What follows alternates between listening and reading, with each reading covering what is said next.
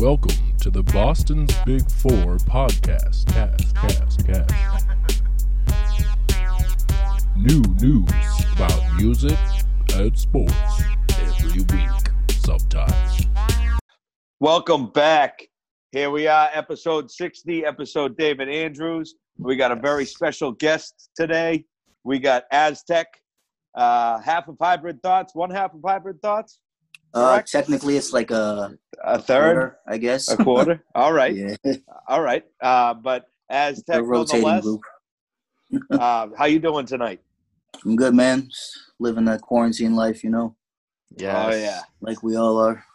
yes. Thanks to big shout outs to Zoom for allowing us to No do doubt. this. Yep. Yeah, Zoom Uh, sponsor us. I know, right? Um, so let's uh, well, let's get into some uh, some background about you uh, for the, for those that don't know. Um, so as I said, hybrid thoughts. You've all you got a lot on your uh, on your accolades list. Um, let's. All that uh, means is I'm old, man. That's all that means. Yeah, big resume. Yeah, just Um, well, let's. Uh, well, when if uh, if you're looking on Spotify, um, the first song you notice features "Relentless," "The Tangible," and "Canibus." So let's talk about that. How you uh, how you rocked with Canibus first. uh, well, that was like um, that was kind of, to be honest, that was kind of random. Uh, so the last project I put out was a strictly uh, vinyl release because uh, I've been like a vinyl collector my whole life. But um, that was done with a producer who's like a not hip hop producer at all. Who's a dark ambient slash kind of like electronics producer. Yeah. Um, a dude named Mind Spawn. He was part of a group called Dirty Vegas uh, back in like the late '90s, early 2000s. They had like a Grammy-winning song. It was called "Days Go By." Like yep. now, it's like used on like every Mitsubishi commercial on the planet. But um, uh, we ended up doing like a strictly vinyl release, so that wasn't like put out on streaming things or anything like that. Just like vinyl stores all have it, but that's literally the only place you can get it. yeah, I was Um, gonna say um, when you when you go to your Spotify, uh, you, there's only there's only a few songs on there. Well, it, the Uh, the funny thing is, is uh, I have like there's like three different names I'm under on Spotify. Um, the main one is not that that one with uh, the Canibus joint on it. The main one is listed under uh, Aztec from Hybrid Thoughts. That Oh, one has like uh, that one has like almost eight thousand monthly listeners. The one you're talking about is like was literally just used for the singles off that vinyl thing. Because because uh, I was I that was, put out say- under a different label, so they actually like put me out under a different name because it was like a totally different kind of album, like wasn't like a hip hop album. So Yeah. it's kind of like a separate kind of name, which is the reason Canibus was on that one was um it was more of like a darker album. Like I've been trying to work with Canibus for a long time because we actually we did a bunch of shows together like like way back, and uh he actually stayed with my brother in Cali for a Oh, while. shit. This was back in like probably like 2004, 2005. Canibus stayed on my brother's couch for like a week, and like uh Wow. damn. we were um planning on doing something then. It just never really made sense until this this last project. So we made it happen for that. Dope. And um, and speaking of which, you know, you've um, not, and this isn't, um, you know, this isn't another way to call you old, but you've been around a long, uh, a long time. I mean, I can Yeah. remember growing up, growing up, and uh, when I was like, you know, 13, 14, 15, um, and I knew the name. Um, I hadn't met you yet, but I knew the name. Uh, No doubt. for sure. And um, you know, you've always been a staple in. Um, I mean, to me, a staple in the New England scene. Um, but also, um, I mean, you travel a lot, do do shows a lot. Uh, what uh, what's been your uh, favorite tour? Um, I know you've done some uh, tours overseas and everything. Um, what's been your favorite uh, tour overall? I guess. I mean, my favorite place to to rock like outside of like New England, I guess, is uh, honestly the West Coast, uh, Cali. Um, Yeah. the crowd out there is just mad receptive of like the kind of stuff I do. You know, like you know, we live on the East Coast, which is real like kind of gritty, known for the gritty stuff and all that. You know what I mean? But uh, I've always been more of like the native tongues kind of guy, like jazzy kind of hip hop, like Tribe Called Quest, De La Soul kind of stuff. And uh, Yeah. even though they're from the East Coast, you know, that style is more like kind of accepted on the West Coast because you know, especially in the underground, where you had cats like Freestyle Fellowship and all those dudes who kind of like kept that like freestyle battle era kind of scene open. And that's yeah. kind of like where I've always kind of fit in the most. You know what I mean? Well, because and uh, you bring up the battles too. I mean, Grind Time New England. Yeah. Um, that well, that um, you know, I, I remember going to those shows back in the day. You know, uh, even Yeah. when I, you know, I wasn't of age, but I was able to get in. You know, uh, but but you know, you um, I mean, that paved the way for a lot of what uh, what's going on in New England nowadays. You know. Um, Yeah. I mean, you, you see the battle scenes getting bigger and people starting up their own leagues and everything. I mean, you know, you kind of you put in the legwork with um, Yeah, appreciate know. that, man. Um, the whole thing with like uh, the battle scene, you know, it's it's changed so much that like now I still watch battles and stuff like that, but like the scene has changed to a point where I don't even really feel like it's, you know, even like in the same kind of like bracket of the reason it started or like the purpose of it. Like back in like the freestyle, you know, battle era days, which is what I originally like was involved in um, you know, cats battle to promote their music mainly. You know what I mean? Or like you Yeah. had your freestyle battle to promote your music. Now you have battle rappers that just strictly have careers as battle rappers. You know? Uh, yeah, crazy getting paid like ten thousand dollars to battle and stuff. It's you know, it's it has like changed. It's changed so much. It's definitely changed so much. But like those, uh, I mean, even those battles back in the day. I mean, like, you know, you still. Uh, I mean, even like the Shark Tank we talked about before. Like, Mhm. you know, you were you've always been around. Like, I mean, like I said, you've been a staple in the scene. You know. Appreciate always and, and you know when you know when you're there it's it's something it's like a respectable show you know it's um like i um i don't know i don't uh, i don't know how to put it like i don't know you go to the good shows you know what i'm saying i guess like like I've been to uh, some pretty bad shows, man. But, but yeah. oh well you know but uh, yeah, we you know nah you know i mean for the most part you know you're you're well respected around the scene and it's um i mean it's a pleasure to have you on i'm sorry for Appreciate such you, a man. Sorry for such a uh, a jumping right in introduction i didn't mean Nah, to it's uh, all good, man.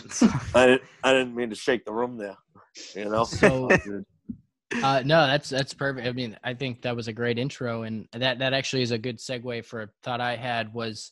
Um, so you you helped kickstart a lot going on in the scene, especially locally, and you uh, you said you've been to a lot of bad shows, but uh, Eastman says you've been to a lot of the good shows. So I'm curious, what uh, is over the years have you seen, and are you taking some of those best practices, and like have you found that these days there aren't as many bad shows? uh, because of those things like you've picked up or seen not work and so, some people fall off and others people shoot up so you can kind of take like hybrids of, of what works and i guess just how have you adapted in, in the game Right. Um. I mean, show wise, I mean, it's it's really tough to call because you know, show wise, you kind of just you know, you get a call, you get booked for a show, and you just kind of show up and do your thing. You know what I mean? But um, as far as like generally speaking, shows, I mean, they've they've changed like crazy, man. Like um, you know, you talk like back in like late '90s, even like early 2000s. You know, you'd go to a show at the Middle East, right, and uh, there'd be like three acts on the bill and then you know you'd have like the headliner, you know, say like a GZA or like somebody like that. You'd have a headliner, then you'd have two maybe opening acts, but those two opening acts would be cats that like were really known on the underground. Like you'd have headliner, then you'd have like Akrobatik and Esoteric opening. You know what I mean? Or, yeah you know, and then you know the shift, which some people hate on the shift, but in my opinion, it was a good shift.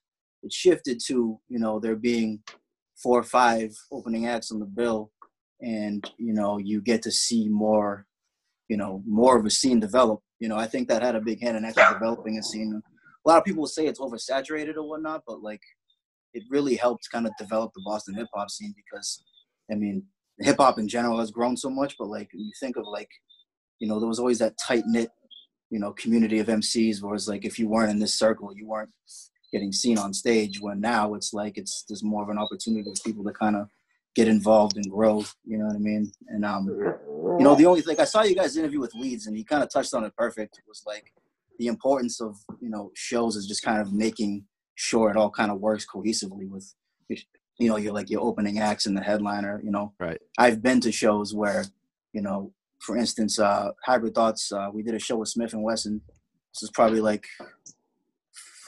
four or five years ago, and uh, I don't think the promoter really understood what's who Smif-N-Wessun was. You know, they're like super fucking army fatigue, fucking do push-ups. You know, but like uh, yeah. They had this really flashy guy kind of open up, and it was, dude, it was really sad to see, man. Like this crowd started like you know chucking ice at him and throwing the drinks at him, and this is at the Middle East where you, you don't really see No that that much. You know what I and mean? this So- Yeah. is for the opener. Damn, that's yeah, Wow. exactly. And um, it's funny because if you actually go on YouTube, when you search Hybrid Thoughts, one of the first videos that comes up is Hybrid Thoughts saves the show because we uh we ended up going on right before Smif-N-Wessun, and instead of doing a set, we literally just freestyled for like 20 minutes and like kind of forced the crowd to kind of like respect that some real hip hop type shit was going on. So uh, Yep. That's You know, dope. you know, moments like that, you know, happen. That's kind of the, That's the awesome. beauty Was- of hip hop, man. You know, you don't really get that out of a lot of other genres of music. You know? Right. Was Yeah, that the same show with- happens. with yeah, the guy. Same show. Oh man, so Same show. whew. it probably made it. I mean, if you're going on after the dude who got ice thrown at him, it can't go worse than that. So at Yeah, I mean- you- There was definitely that like anxiety period going on. Like they're already pissed off, man. You know, Yeah. we're not Smif-N-Wessun, so they don't want to see us either. But it's true. All you got to do is out. be like, "Are you ready for them?" yeah, exactly. Get them hyped up. You know what I'm saying? exactly. Yeah, Yeah. But uh, so you speaking, guys, uh, oh, go ahead, Jack. Go ahead. I was say, did you guys tune into the Benno Edo G Instagram live yeah, of course. last night? I did. What'd you think about it? Uh, I mean, I'm biased. You know, I mean, Edo's Edo's my homie, man. You know? Yeah, yeah, yeah. But uh, I mean, you know, I mean, I'll Benzino I'll, take Edo's, I'll this, take like- Edo's music over Benzino's yeah, for sure. I mean, that that's Yeah. a given to me. But I will say, like a lot of people hundred people percent. kind of have a vision of Benzino just because of the dumb shit he's done, like outside of his music. You know, he's definitely had a hand in a lot of classic records that came out of here. Yeah, But I mean, you know, his personality has kind of trumped all that. you it's know? it's rubbed But, people um, the wrong way. Yeah, yeah, hundred sure. percent. I mean, but I mean, it's. I was watching it with my wife actually, and like the way Yeah. the best way I explained it was, you know, you're comparing like yeah, Benzino's got a lot of classic joints, but just when you hear the contrast between the two, like Edo just has like that classic hip hop sound, which is like yeah, kind of unbeatable, especially when you're going head to head with, you know, the more mainstream, more you know, not to say like RSO and Made Men and all that were mainstream, but like definitely had more of like a pop appeal where Edo's was like straight hip hop, you know. it's straight hip hop, underground hip hop. Yeah. like that's you know that's the kind of stuff I want to hear. So right. to me, it was no contest, you know. Yeah, no, I, I, it was over before it started. To me, I, I agree. 100%. I'm I'm third on that. Yeah. Uh, um it, it was great though like i i saw like i mean a lot of people tuned into it obviously and i saw in the comments there were just like a ton of names that i recognize just around the new england scene like it Oh, yeah. was kind of like everyone tuned in Yeah, it spawned like four different generations too. You had like the young cats, the new cats, the the older cats Right. were all in there last night. it's kind of cool to see it kind of brought everyone together Definitely. yeah 100%. for sure. So hybrid thoughts. How did uh, how did you guys come together? Uh, Um, so Hybrid Thoughts originally formed, and I want to say 1999. I want to say. Um, I started in '98. Hybrid Thoughts definitely came a year or two after, but uh, it was a completely different group than it is now. You know, I was always kind of, you know, the nucleus, but um, it's you know it's gone through a whole ton of different members. You know, um, so I'd say like '99 around that time we started. Uh, we all grew up in the North Shore originally. Um, you know, uh, and I was kind of running the running the tracks around the North Shore. You know, cats like Relentless, you know, ST Neck, uh, yeah. you know, Yep. those are you know those are like the people I really came up with, and uh, you know, Hybrid Thoughts did their thing around there for uh, you know a few years, and then I started kind of making the move, uh, you know, down here to the South Shore, and I started messing with uh, you know a lot of the cats down here, and that kind of helped, kind of you know, not to fucking pat myself, but like kind of helped bridge the gap between the North and the South Shore. Oh, Um, for sure. I, I ended Yeah. up joining a group with a bunch of cats down here. I don't know if you guys remember the Gutterheads. Yeah. Oh But, yeah. uh, it was uh, myself, Oblivious, you know, Hectic, uh, Alright. P-Row, you know, a bunch of cats. was a whole squad. And, and like, it kind of like cemented me like here, you know, like I started making music with cats down here. then I ended up moving down here, and I've been living here for over a decade. So, you know, it's I've kind of like transplanted myself to being a South Shore cat now. But um, but uh, hybrid thoughts, you know, we uh during that time where I first started coming down here, we kind of went our separate ways because we had kind of different directions we were going. And some cats stopped rhyming, joined the military, all those kinds of things. And um, once I started kind of getting more into like, you know, being out there, um, you know, I reached back out to a few cats I I started with. You know, we started kind of playing with the idea of bringing hybrid thoughts back, and then kind of came into full fruition. And then we started working with uh, my man Yuki Monologue, uh, who's from Japan. Uh, he lives here as a professor at Berklee, but uh, him and his wife, uh, Saucy Lady, you know, we started working with them, and they kind of ended up branching together as like a new hybrid thoughts, and that's kind of how the whole Japan Connect happened, and it's kind of just been just been that now, you know. Yeah, yeah, yeah. Have you worked with many Berklee musicians, or did was that just? A, Um, I actually work with them like constantly, but uh, more for like for live shows, you know. Uh, like my producer Yuki, since since he's a professor, there, you know, he kind of like has people on call. So like, if you see us rock with like a live band, it's like a different drummer every time, a different guitarist every time, you know. But they're all from they're all from Berklee, you know, yeah, and mainly. s- you know. session musicians are like I the most talented people I think anywhere. Like to to be able to like they're just reading, they're hearing notes and knowing exactly what they are, just not e- like as if you're reading anything you you've read in your life. Like it's it's that fluent and um and I mean I'm sure you know like just that is so key, especially in live performances. They can pick Yeah, things I mean, up. I don't even like performing like regular hip hop anymore. Like I have to like having a band behind you Yeah. is a whole nother thing, you know, and It changes and everything. it's just yeah. it's just Yeah. like you know the intricacies like involved in like working with a band is, is so like mind blowing sometimes when you don't Yeah. even have to really say anything to them, but they kind of just know where to stop, where to pick you up, you know, where Oh, to yeah. drop out to like let you accent more and things like that. Exactly. You know, we don't really get you can get that with a DJ, but the DJ has to know you and know your music. You know yeah. I mean, whereas like a band can kind of just feel it organically mm, and right. you know move in and out. A I always there's a hip few hop DJs though that- started using bands now. Yeah, exactly. And I, I always say like if you're watching a band, like look at how the bassist and the drummer, they're like usually talking, like they're in conversation like while they're playing a song just Yeah. because Yeah. it's that type of groove. I mean, especially if they're good. Not everyone sometimes people are focusing on their instrument. But uh, I mean, just uh, obviously we're gonna get into the Japan part of that, but Berklee caught my ear. It's just like it's I always say like uh, working with high caliber musicians, I mean, has a lot to do with coming out with a high quality product. Yeah, Yeah, no, it makes a world of a difference, man. Yeah. So you mentioned before the podcast, we talked about it a little bit that you've uh, done soundtracks for anime shows. hmm How'd that come about? Um, yeah. Um, so far, I've worked on. I'm working on my fourth right now. But um, so I want to say it was 2015 when we started working with uh, Yuki, the producer from Japan, and um, we started uh, just kind of making a. What ended up just being a hybrid thoughts album. It took a while, but it was like a completely like shift for us. You know, we had already been around for 20 years at that point almost, and um, you know, at that point we kind of just shifted our entire sound to almost get pushed in a new place, like as a whole new group, even though we're all kind of old. But um, Japan, you know, we ended up uh, signing a deal with this label in Japan for this album, uh, which we started working on in like 2015, 2016, and it came out 2017. It was called Monologue Presents Hybrid Thoughts, um, and that kind of set a foundation for Hybrid Thoughts in Japan. Yeah. Where like um, I actually posted the memory the other day. Uh, it was one week.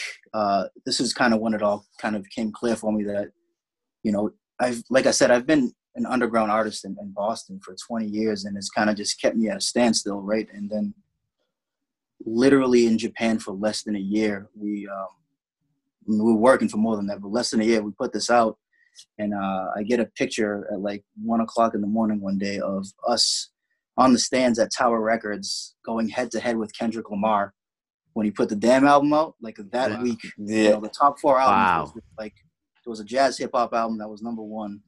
Uh, Hybrid Thoughts was number two, and then uh, Kendrick and Run the Jewels were three and four that week. Wow. No uh, shit. so That's There was one. There was actually one day where we beat Kendrick Lamar on the Jewels. Uh, that's how I. That's amazing. and I will talk about that day for the rest of my life. Yeah, I That's would win, yeah. it lasted a day, but it's all good. You know? So what do you what do you attribute that to? Being able to Um, get that that kind of exposure out there. to be honest, it's it's like honestly, I don't even really know how to fully explain it. It's just because you know, as long as I've been making music here, I've never had like a machine behind me pushing. I Okay. did over there, and we did over there, you know. And um, I think a lot of that is attributed to to like the different taste in music, really, because Japan. I mean, don't get me wrong, like pop culture is crazy in Japan, but when it comes to like music, especially hip hop heads, they're not really into like the pop. Into like the more like kind of underground hip hop over there. Yeah, I've heard that about a lot of different countries. Europe, like in Japan, Europe, like, Europe's all- that way too. yeah. Yeah. they're more into the underground stuff. Like there are a lot of rappers. There are a lot of American rappers, underground rappers, who are more popular in Europe than they are here. Oh, for sure. There's underground rappers even from Boston that Right. you know, can't sell out a hundred person venue here. But like Edo, Edo to, like, goes over to Edo Europe, go to right? Denmark and sell out a 500 capacity Right. venue with nothing. Right. You know, here it's tough to even fill the Middle East upstairs now. You know. Yep. Yep. But um, but yeah, so that created like a foundation for us in Japan and kept us kind of circulating. And from that, uh, our producer Yuki got a job with uh, Toho Animation, which is uh, an anime company that puts out like everything. They've put out like Dragon Ball Z and Cowboy Bebop and all these big name animes. And um, Damn. Are you an And, anime uh, fan? yeah, growing up, I was definitely. I mean, I'm a, I'm a nerdy Asian kid. You know what I mean? So prior to that connection, you already had like some interest in anime, so that must have helped at least as Yeah, far as sure. knowing how to score. Yeah, for sure. Um, uh, so like it started with like um, the there was this first show. It was called Kekkai Sensen, and in America it's called uh, Blood Blockade Battlefront. And um, the first season, Yuki kind of handled the score, and uh, Saucy, who's a singer in our group, she had a solo track on the soundtrack. And then uh, came around to season two, and uh, Yuki handled the score again. And this time they wanted like a, a hip hop track, so myself and Paranom, who are you know two members of Hybrid Thoughts, we uh, got called in to do uh, a song. It was a song called Block Scholars, and um, it was used on the first episode of the second season of that show. And that was the first one. And like um, you know, we just went in there. We didn't really have a concept or anything. They just told us to write and rap to this beat.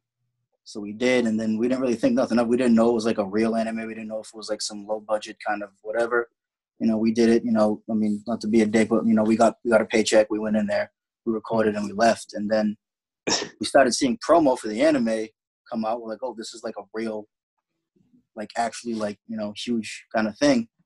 And that came out, and from that, you know, so many people dug the hip. You know, hip hop and anime have kind of always gone hand in hand. You know, you think with like the RZA and the Afro Samurai stuff and all that. Right. Yeah. Um, so they really dug that, and then um, another show came along called Doctor Stone, and uh, this one was when uh, the production team from Japan flew to Boston to uh, work on the soundtrack with Yuki, and they called us in for that. And this one, you know, was even bigger. It was like uh, this one is actually on Adult Swim now. It's been on Adult Swim. Um, That's dope. Wow.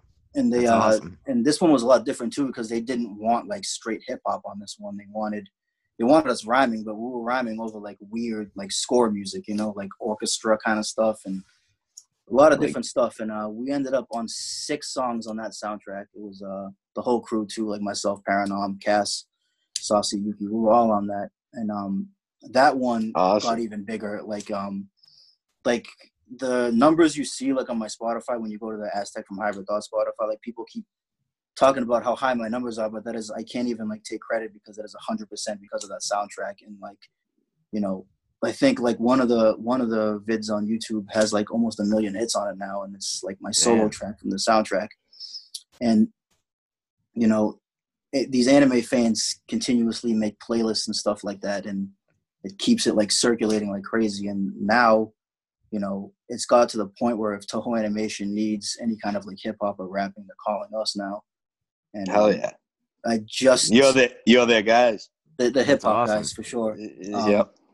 They uh we just well I just uh started uh about four or five nights ago working on another one, but uh this one is actually the first one where I'm not actually physically rapping on it. I'm actually just writing for it now.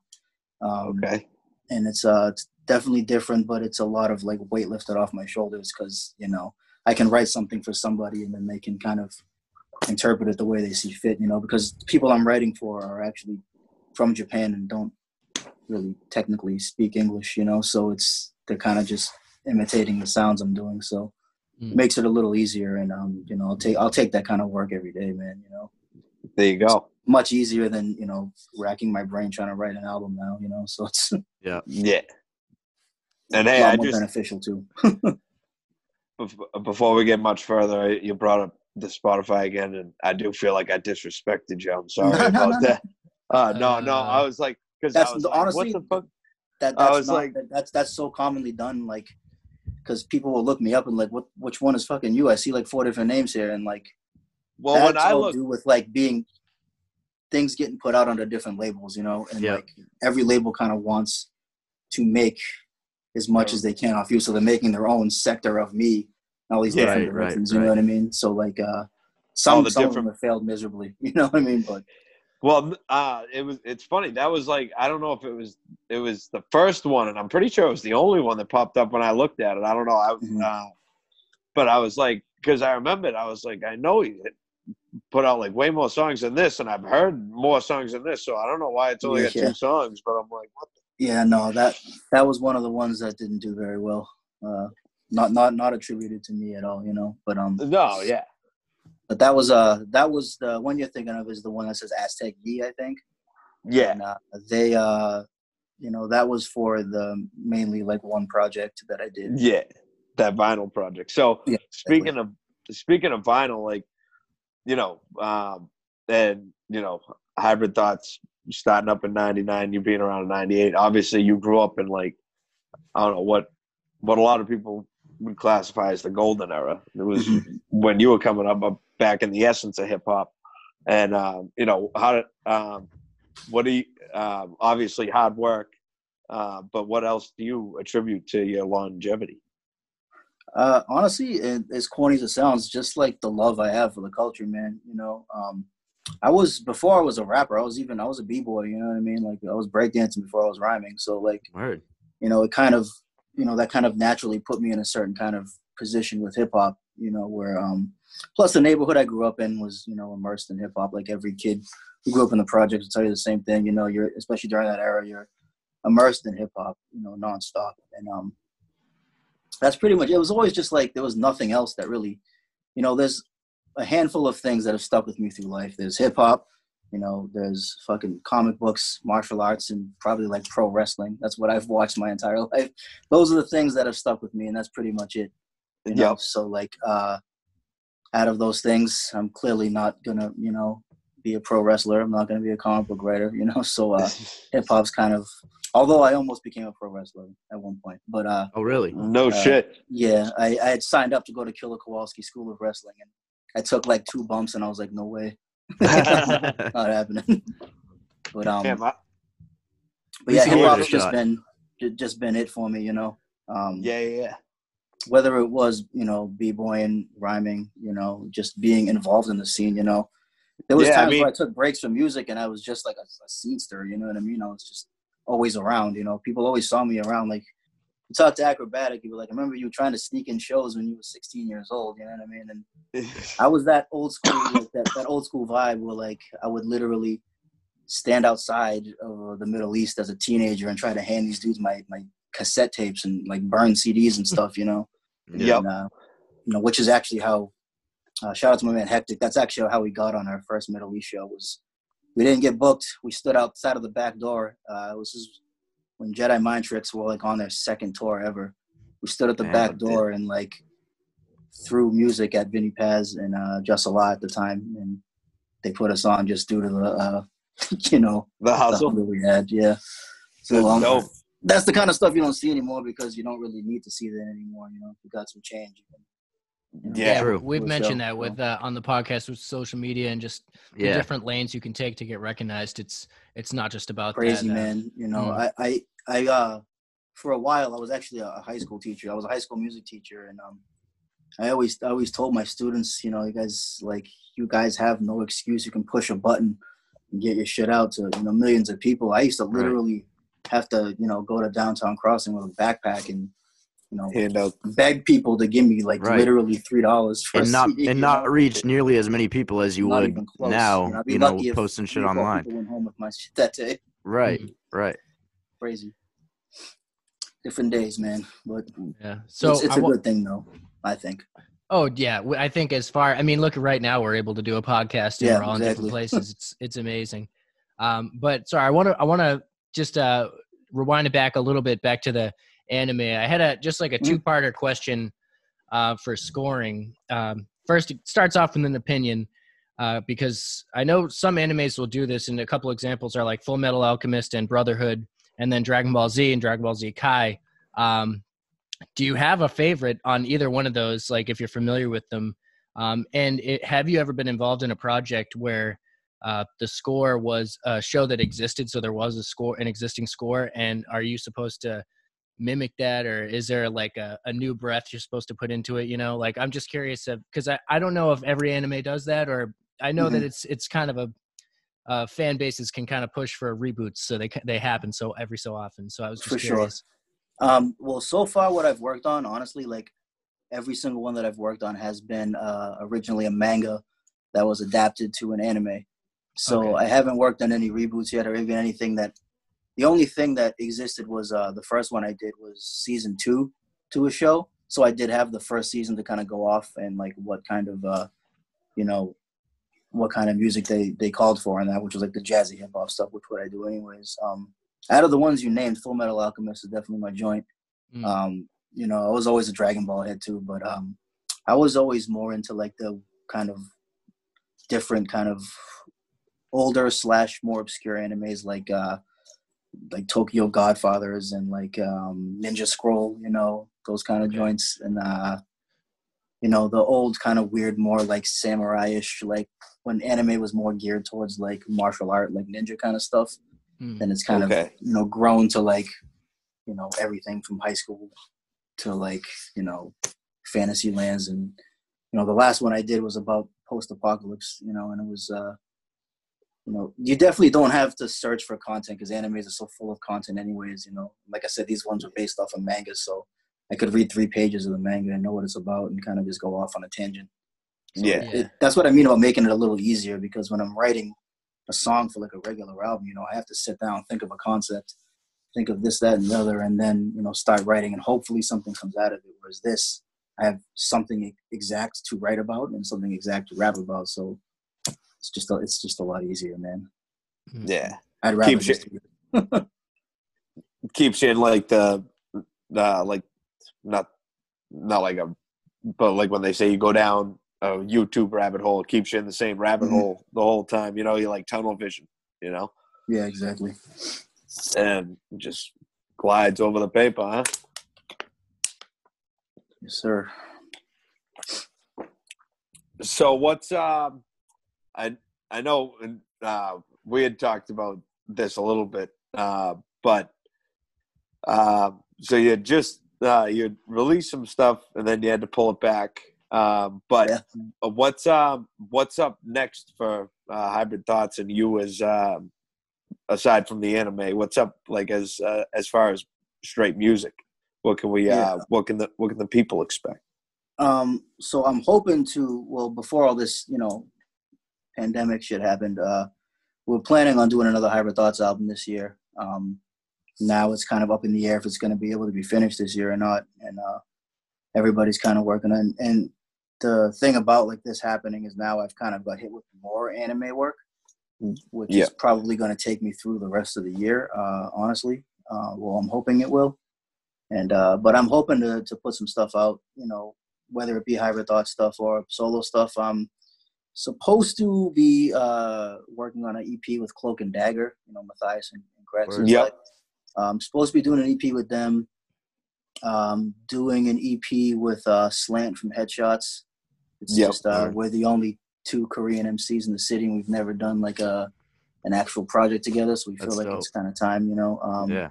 That's dope. Yeah. th- those Hell two yeah. are definitely on the list. Like I'm hoping they would, you know, be finished by the end of the year. But still, with all this now, who knows? But um, For There is real. actually one thing I haven't even really announced it yet, but uh, 13 years ago, I put out a, a mixtape called the Dusty Stereo, and it was like the first mixtape I put out that kind of made any imprint on the scene. And Yeah. uh, I don't know if you're familiar, you know, Melody from Headshots and Piro did their Yep. own kind of like local producer battle like a week ago. Uh, like the first like four songs both of them played were off that mixtape, so like it kind of brought me back, and I was like, you know what, maybe I should just put out volume two 13 years later. So I'm going to, you know, I Hell just- yeah. That's and that's awesome. gonna be stuff that like is kind of just laying around that I can compile together and put out. That is Yeah. like, like I've talked to you about EC. Like a lot of my stuff has gotten pulled off, you know, due to like labels and being pushed a certain way. So Yeah. now I have like the opportunity to kind of just re-release a lot of stuff. So Yeah, your own freedoms. yeah, exactly. And I'm Good. hoping that this release inspires Dr. Dre to release Detox, Yeah, and then we'll finally get those late releases. No, there's no more detox. He I don't even know if I, want, I don't even know if I'd want to hear Detox now. Yeah, yeah. honest with you. oh, he released right? uh he released an album a few years ago. Like Compton, right? Compton, yeah. Compton, yeah. That- I think that was like the new detox. I think he scrapped Mm. detox. Yeah, it was like his No. replacement for Detox. I think he did yeah. say that. I, I was just Yeah. messing. But uh, honestly, I'm a huge fan of secret albums, so I do admire that. Like that you kept the project, and now it's like it will come out. So Yeah, exactly. that's huge. Anyone who's maybe like a maybe true fan, sprinkle some new stuff in there and you know some unreleased collabs that I have. You know, I've got a lot of collabs with you know quote unquote big names that I've never seen the light of day. So maybe I should just Word. you know put Hell them out, yeah. stop hanging Hell on yeah, them, put him know, out. so, Put them you know, out. might as might as well, right? or hey, well, you know, charge people Skrelly bucks, and then they'll start paying for bucks. Skrelly. Well, Um, yeah, you know how it's. I mean, it's it's perfect to call it Dusty Stereo. I mean, you know, Yeah, you say exactly. this Well, yeah. tracks are old. You know, it fits perfect. Yeah, Whatever, you know. it works. Yeah. So what's your uh what's your relationship with Ed OG? Uh, that that's my that's my dude, man. Um, you know, we originally met just back in the day. So I used to uh, I first met him. There used to be this uh, freestyle battle event called Critical Breakdown back in the day. Yep. And uh, I was like a teenager, and I used to enter the battles there. And during this time, there was one person. I mean, like we said earlier, Benzino, whatever. But like, there was one person that I knew of that legitimately did something that was from here. Like Ed OG had a gold record out, you know, and Right. nobody to this day, no Boston rapper has had a number one Billboard song besides Ed Ed OG got props from Jay Z at one point. That's what I mean, you know, like Yeah. Mos Def and Method Man have all like Beyonce jacked the name of one of his songs, Bugaboo. You know what I mean? Really, that's Yeah, crazy. you know, that's um, crazy. but um, I met him originally at Critical Breakdown back in the day when I was when I was battling, and uh, you know I'd see him throughout the scene here and there. And then uh, when we got the opportunity to do a grind time division in Boston, um, they the grind time reached out and they wanted me and Ed OG specifically to run the division. So we kind of started working like directly with each other, and you know, kind of from there on, we've just been homies. But um, Word. You know, we, we got dealt a pretty bad hand with the grind time division because we got a division as grind time started to kind of fall and collapse. Um, but you know, a lot of good things did come out of there. You know, uh, we booked 40 Barrs in her first battle. Now she's huge. You know what I mean? Yep. Yep. Uh, we had Chilla, you know, who's obviously you know Right. doing his thing. You know, Maroney's first battle was grind time New England, all that. So, um, you know, uh, that's what I mean about the the battle scene changing. You know, because when we were running that grind time division, you know, you started to see this shift, obviously from the obvious like written, I mean, freestyle to the written, but you started to see more of like uh people like thirsty to kind of like well, it was almost it's almost like wrestling, you know. You start Yeah. people start developing storylines and characters and like behind the scenes promos and all this stuff, you know, and it just got too much for me, man. And I kind of just I eased back slowly. But um, even after Grind Time folded, we uh, I was working for this website called RapGrid.com, which was kind of like an ESPN type thing for battle rap. Yeah. So they'd have me on site at these, you know, big battles, and they'd have me interviewing people and all this stuff, and uh, it just it got a little too like, you know, I'm not a media person, so it got Right. a little too like Right. much for me, and like I don't really care, you know, so I don't want to. Yeah. I have to like search for questions to ask these people that I don't, you know, really want to really You don't- talk to in the first place. So, right, right, right. You don't care to know the But, answer to it. So I continue to try to do that, but Edo was just like, "Look, man, if we can't really just do anything, like I don't want to be involved." So Edo, you know, Edo's, you know, that's the OG man. He doesn't have to really try to do anything these days or try Right. anything new. So, you know, Oh, I, I don't really fault him for not not giving a shit about that. But that's my dude, man. You know, um, I spoke to him you know, a couple days ago, right before he actually just tagged me in this picture of a show we did over a decade ago. And I completely forgot about it. it was uh him. It was him, uh, Masta Ace, and myself, man. And that was uh Damn, the that's legendary fire. show, man. Back I was just about days. to say his album with Masta Ace is one of my favorite albums. Yeah, for sure. Same. That's probably my favorite project he's put out. Yeah, that shit's like, fire. aside from like the original. EC and I used to bump that back in high school. Oh yeah. The Yep. little young joint. That was Yeah, that Little the Young, joint. yep. that was the joint. Yeah, that's the homie, man. Definitely. Word. That was the homie Yeah, he's he's a legend. He's definitely for sure. the the most, if not one of the most respected MCs in Boston for sure. Yeah, hundred percent, hundred percent. Yeah. And we kind of like think we kind of like overlook that here too because you know even outside of here, like I gotta have it was such a big song, and like uh you know they did the Yo MTV Raps reunion like a year ago, and they had him come out and do that song. You know, and like people forget that that song was really like literally that big. It was number one Right. And this is a guy we still see That's crazy. kind of hanging out in Roxbury. You know what I mean? Right, right. This dude was literally Billboard charting like you know the same years as like MC Hammer and shit. You know what I mean? Yeah, that's crazy. I mean, he's definitely he's definitely a legend, and you know, to uh, I mean, is that would you say that's one of your favorite shows you ever did? That Uh, I, I did. I don't really remember. To be honest, I don't even like really recall that show that much, man. Uh, was doing a lot of drugs during that time in my life, but uh, but um, I mean, It my happens. Yeah. favorite favorite show. I mean, there's a lot, man. You know, all the shows I've done. There's, there's been a, a whole lot. I would have to Uh, say, uh. like, uh,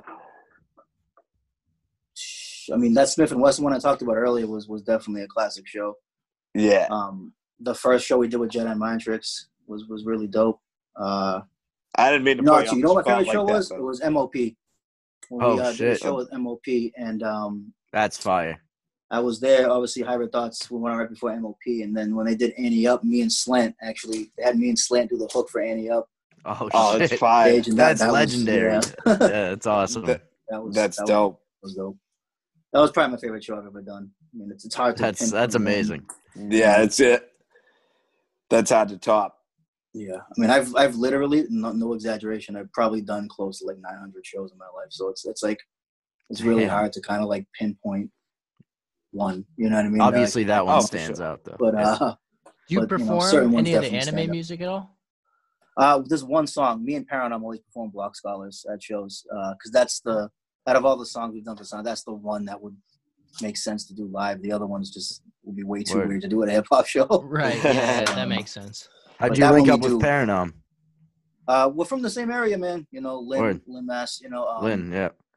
Yeah, we had him on the uh, podcast recently. Yeah, I seen that. Yeah, that's Yeah. that's, that's the homie too. Good dude. Um, yeah, I mean, he naturally like you know we run in the same circles, man. So like Yeah. uh, his style kind of just naturally linked with ours. You know that Right, smooth right. jazzy kind of hip hop stuff, Yeah. which uh, just kind of a perfect match. And um, it started with just him collabing with us a lot, and then just being part of Hybrid Thoughts. You know, Hybrid Thoughts here was always just like a group of four people that you know did shows and stuff. In Japan, they kind of promote us as like a collective, you know, so kind of like a Wu Tang type thing where there's like, you know, a giant Different.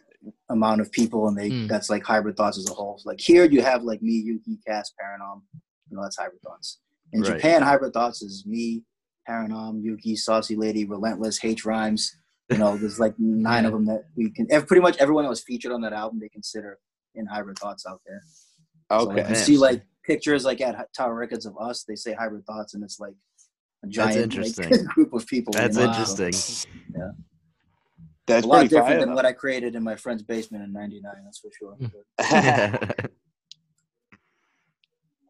So you you've been to Japan then for um for this Um, honestly, for music, I, I haven't really done too much music over there. Really, um, like I said, I, I lived in Korea, so like I've been all around Asia. You know what I mean? But like a lot of the, uh, I'm I'm planning on. Well, I was planning on being out there for you know a grip of time this year. Um, but uh, due to all this, I don't know when I'm going to be able to get out there now. But um, uh, but like the bulk of the the work we've done in Japan has been done here. But um, you know, we have members that go back and forth, back and forth from here to Japan all the time. So there's definitely a lot of traveling happening. But um, you know, music wise, you know, it's it's another thing I heard Leeds touch on in your uh, in your interview with him, and it makes so much sense. You know, it's like if you're gonna break the bank to travel and do music, it has to be more worth it. You know, so like the label we're under in Japan, you know, they're they're not gonna bring us out there unless they feel like it's completely worth it at, at a certain point in time. You know, because Wow. a lot of cats, you know, will pay their own way and go overseas. Like they'll come up, they'll save money for a year and they'll pay their own way to go out there, and um, you know that that's cool and everything. And I, I, I mean, I, I've done that as well. You know what I mean? But um, when you're under like a, a label or you're under, you know, a certain kind of company that's pushing you, it has to be worth it, like an investment to them to kind of to bring you out there and make sure like they don't want to fly us out there, then 50 people show up and then they're not making any money, and then like they just spent thousands of dollars to get us out there, you know, and then like you know, so it has to really be worth it. And um, I'm gonna write them know. some letters because based on what I've heard, it sounds like you'd sell out some shows there. So we oh no, gotta, we, we definitely got like it's def- that's why we were planning on going out there this year, you know, more. Yeah. Um, and we, and like we've been to, I mean, the first show I ever did, first time I ever performed in front of every anyone was in Korea. Um, that was the first time I ever held a microphone and, and rapped in front of That's anyone. That's crazy. in and what Yeah. age was that? Uh, 13, I want to say. 13, Okay. 14 Oh, wow. years old. Right Yeah. where we're at our most fragile emotionally. That's yeah, where, or, or you're most careless. yeah, that can make or break. 100%. That can make or break the career. Yeah. I'm Yeah, glad for it went sure. well. That's good. But um, but yeah, like I said, uh, A- Asia's definitely like they just they love like underground, like real underground hip hop over there, and obviously there's other things that come like K-pop, you know, blew up in from Korea over here, but that's a whole separate kind of entity. You know what I mean? But um, Mm. But yeah, man, I mean, you know, doing shows out of state, out of the country is definitely like the move for people who make the kind of music we do. It's Mm. just um, Yep. it's tough to uh, I've been noticing that for for a few years now. Just that, for sure, like you said, lately. artists like Ed OG, like they and M Dot, like they Mhm. they go overseas and they get more love over there than they do over here. Yeah, oh yeah. I mean, that's that's a given. It's been like that for quite a while, man. Yeah. Even when like underground hip hop was popping here Right. Europe, especially Europe, if anywhere, man. Like they've always been a leg up on loving that kind of music. Is I don't know, maybe it's just like they got like kind of like a grimier mentality over there, man. Mm. You know, like Yeah, I I wonder why that is. Makes you who knows, think. man. I think it's just like the lifestyle over there is different. You know, we uh, yeah, you know, we may think we live in a crazy, you know, rough country, but I mean, you go. I've done enough traveling to know, man. We got it. We got it freaking good, man. You know, yeah, yeah. got it pretty good over here. You know, uh, take that from somebody who's from another country. You know, Right. Mm. Yeah. it's it's definitely not. You know, I mean, we live in a corrupt ass country. Don't get me wrong, but like you go to other countries and you know some fucked up shit happening, man. You know, Yeah. So, Oh yeah.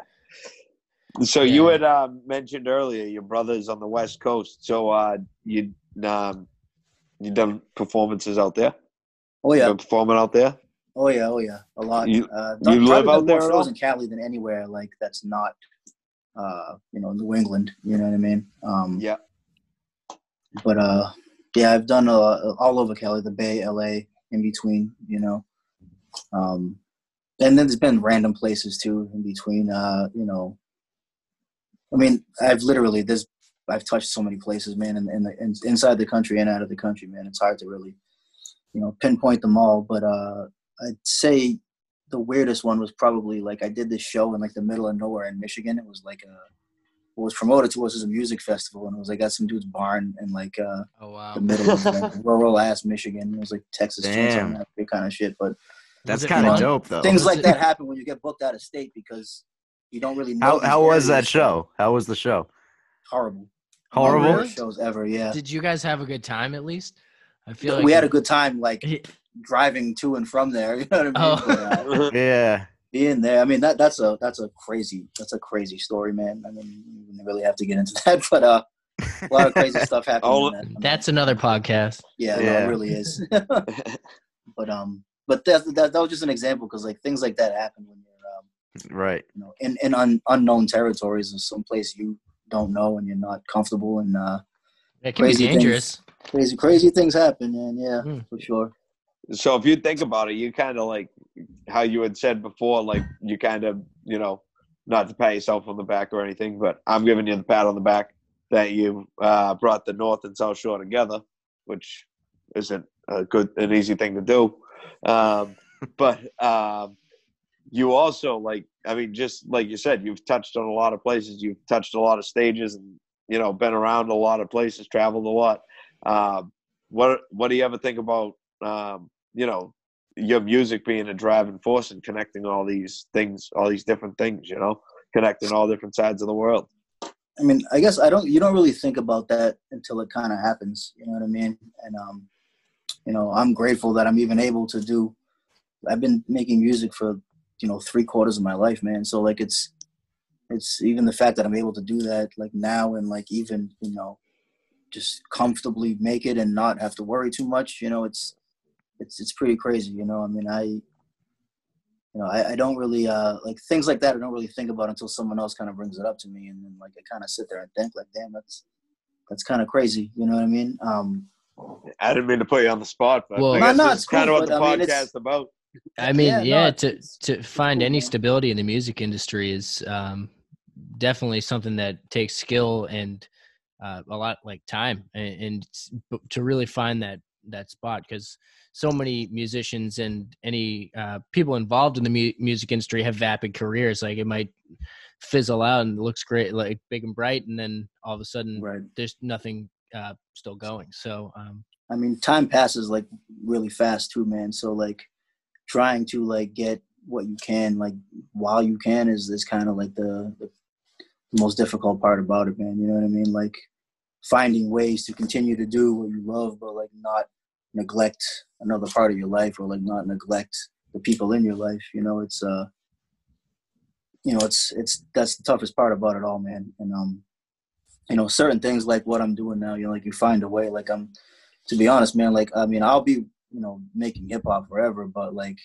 there's only so long you can jump from stage to stage and you know go crazy and you know Oh yeah, jump off stage and do all these you know crazy things and like I'm you know get older man you know and like I said time's passing so fast you know to find different ways to continue to do what you love but not you know destroy yourself over it you know that's that's the toughest thing man? Yeah, it's funny. Uh, even like uh, not even like necessarily uh, music, but you see it specifically in rock stars, pop stars, rap stars. Like uh, people kind of do wither away in their twenties and thirties, and then you see them trying to fix themselves in the forties, fifties onwards, and they're like living this. Like you see Steve O, he's been sober for years, and he's like a healthy guy now, and like you. But you watch him before, and you're like, "Oh my god!" Like he was such a star. Like for some reason, we think destroying ourselves is a star, but I do think it's changing. Um, It's like that- Eminem too. yeah, exactly. Eminem. I mean, there's honestly Elton John, countless, countless like examples of people that were just off the rails, and that's when they were their most famous. And because it's kind of entertaining to watch a train wreck, and to some extent, yeah extent, exactly but that's why yeah, reality TV is so big now It's it's know? true. yeah. a- and a talented train wreck nonetheless is even more entertaining. So that's like I think where there has to be some balance where like you get some artists that might portray themselves as a little crazier, but then they're really like honestly, I don't think Snoop Dogg is smoking as much as he uh, ex- looks like on camera. You know what I mean? Like I think He said he smokes 81 blunts a day. I don't believe it. I can't don't be know real. if that's humanly possible I don't Yeah. think that's possible. First of all, that's like who would want to do that? That's Yeah, too many me. blunts. and I, I Yeah. love Too many blunts. No, I would never do At a that cer- you can only get so high. At a certain point, it just becomes pointless. You know. Yeah. Um, so I do think there is like a trend in like entertainment in general to to just like be healthy because it's a lot of especially these days with uh, legality has kind of crept further and further in like as because celebrities are role models and anyone who's in any type of spotlight if you're promoting an unhealthy lifestyle you're technically in some ways responsible for like younger generations doing that. So it is kind of uh, something that i think a lot of artists try to see ahead of time and they don't want to just come across as like hey just do drugs all the time like you don't i mean you hear it still but it's not every song like i feel like it maybe i'm generalizing but that type of lifestyle or just i mean you kind of mentioned that just as far as going crazy stage life like you can't just do that all the time like Yeah. as a party but uh treat it more like a job like rest get right off stage like Yeah, exactly. party all night And I Um, think that I think like you know Mac Miller and Lil Peep and Juice WRLD and all that you know all those people passing has kind of like brought a light to that a little bit. Yeah, I mean, you definitely seen like the decline of like, you know, a few years ago there was a stint where like every new rapper was just rapping about pills and Right. yeah you know the whole the Xanax and all that stuff. Right. then this just happens like obviously naturally. And then, Yeah. you know, there was always the uh, the contrast where like you know the young cats would always try to bring up like you know guys who came up in the 80s and 90s was smoking crack. I'm like. That's true, but the difference was we weren't rapping about smoking crack. You know what I Nobody, mean? nobody was Yeah. glorifying smoking crack. Exactly. Nobody was glorifying that. Nobody was saying, yeah, That's It- the difference, you know. So there was no influence for people that listen to hip hop to smoke crack. right. It became you know. cool at a certain point to Exactly. So to get switch it up. the other way, and then now you know you got kids dying off of pills and shit. So Right. you know it's, it's a messed up situation. Hip hop that Sure. shows hip hop's kind of bold on the on the world now, man, and mainstream society in general. Like you know, recently it was a few years ago, hip hop became like the number one most like listened to genre of music in the world now, and like to think that that's even reality from when like hip hop started, you know, the, uh, the the potential that that has, like hip hop has potential to literally. This may sound corny, but like hip hop legitimately has like the potential to change the world because there's such strong like voices within hip hop and strong voices within like conveying messages in hip hop.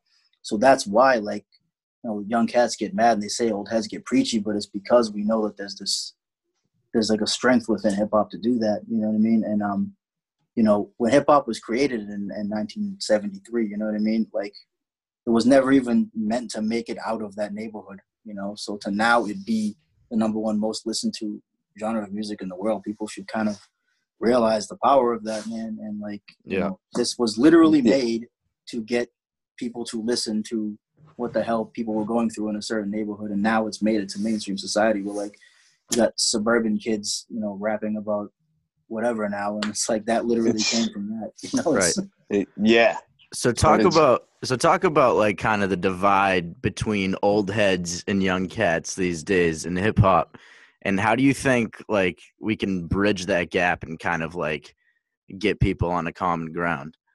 I think it's more about just listening like to each other, man. Because I mean, it's not all young young heads' fault. Like old heads get mad, like stern and stingy. You know what I mean? Right. Like will refuse to even take anything serious. I know so many people that refuse to even give the new stuff a chance. And there's a lot of dope, a lot of dope new hip hop, man. There really is. Yeah. You know, even I don't even mean like cats from you know the other era that are coming back and making music now, but I mean like brand new cats that are that are dope.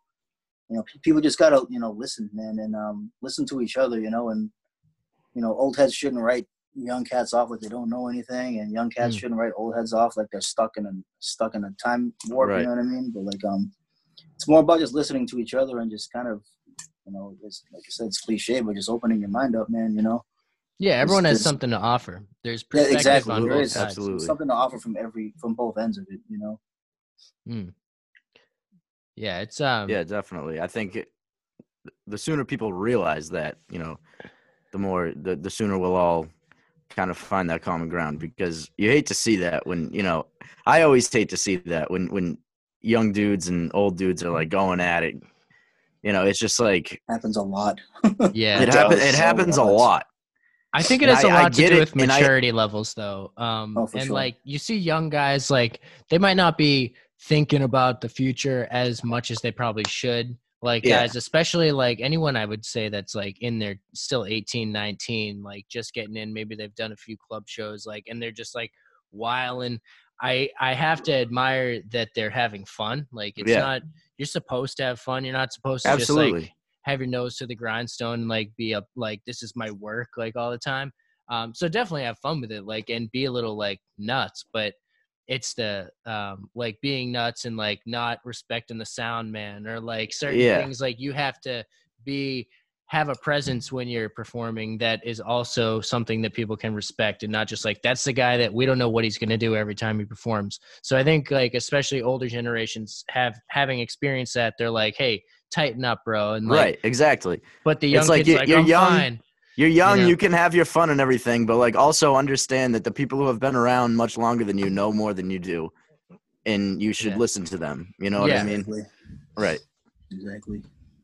I mean, there's just like a big, like I said, I, I- I taught a high school class, so like I've I've heard these words so many times, and it's like, yeah, but you're not rich. You know what I mean? You're you're sitting there talking to me. You know what I mean? And um, and that's what I mean about like developing an understanding of like, yeah, because hip hop is a, on a completely another level now. Like you have that chance to make that difference, man. So that's what I'm trying to tell you. You know what I mean? Like you Mm, have right. a chance to make a difference. I didn't really have a chance to make a difference because It's it wasn't different world easy. Like, you know, I wasn't able to press a button and talk to millions of people. You know, Yep. it was whoever was in front of me at the time. So like, that's kind of like the point I try to convey the most to them. And um, a lot of it's just like you know, blabber from an old head. You know, they don't really want to hear that. But Does um, some of them understand that, or? yeah, but I was about to say though, there is like more than I think we think. You know, a lot of a lot Okay. of kids do know more than we think. You know, and um, I learned that like the first year I taught, man. Like um, one of the first things I always did was um, uh, with the classes, I would do. I'd start with hip hop history, and then I would go through the eras of like you know the beginning to the golden era to you know the post golden era to all that. And uh, It sounds like a great class. Like I would have loved this class as a it was kid. fun teaching man for sure and um a lot what what what i learned was like a lot of these kids do appreciate it because a lot of their parents are my age right so like you know how like when when i was a kid growing up i mean i mean my parents I mean, my mother was you know not from this country so it was different but like typically when you go to um a friend's house their parents were listening to things like you know the beatles and like classic rock and things like that and like you know classic r&b like marvin gaye and things like that and Yep. you would yourself develop an appreciation for that a little bit at least the way it sounds sonically you know and then um that's kind of the case for them because their parents you know they're my age so their parents were listening to wu-tang and nas and, and biggie so like they now know this music because of their parents and like they kind of a lot of them you know gathered an appreciation for it and there's a lot of smart kids man a lot of these kids know that this is clearly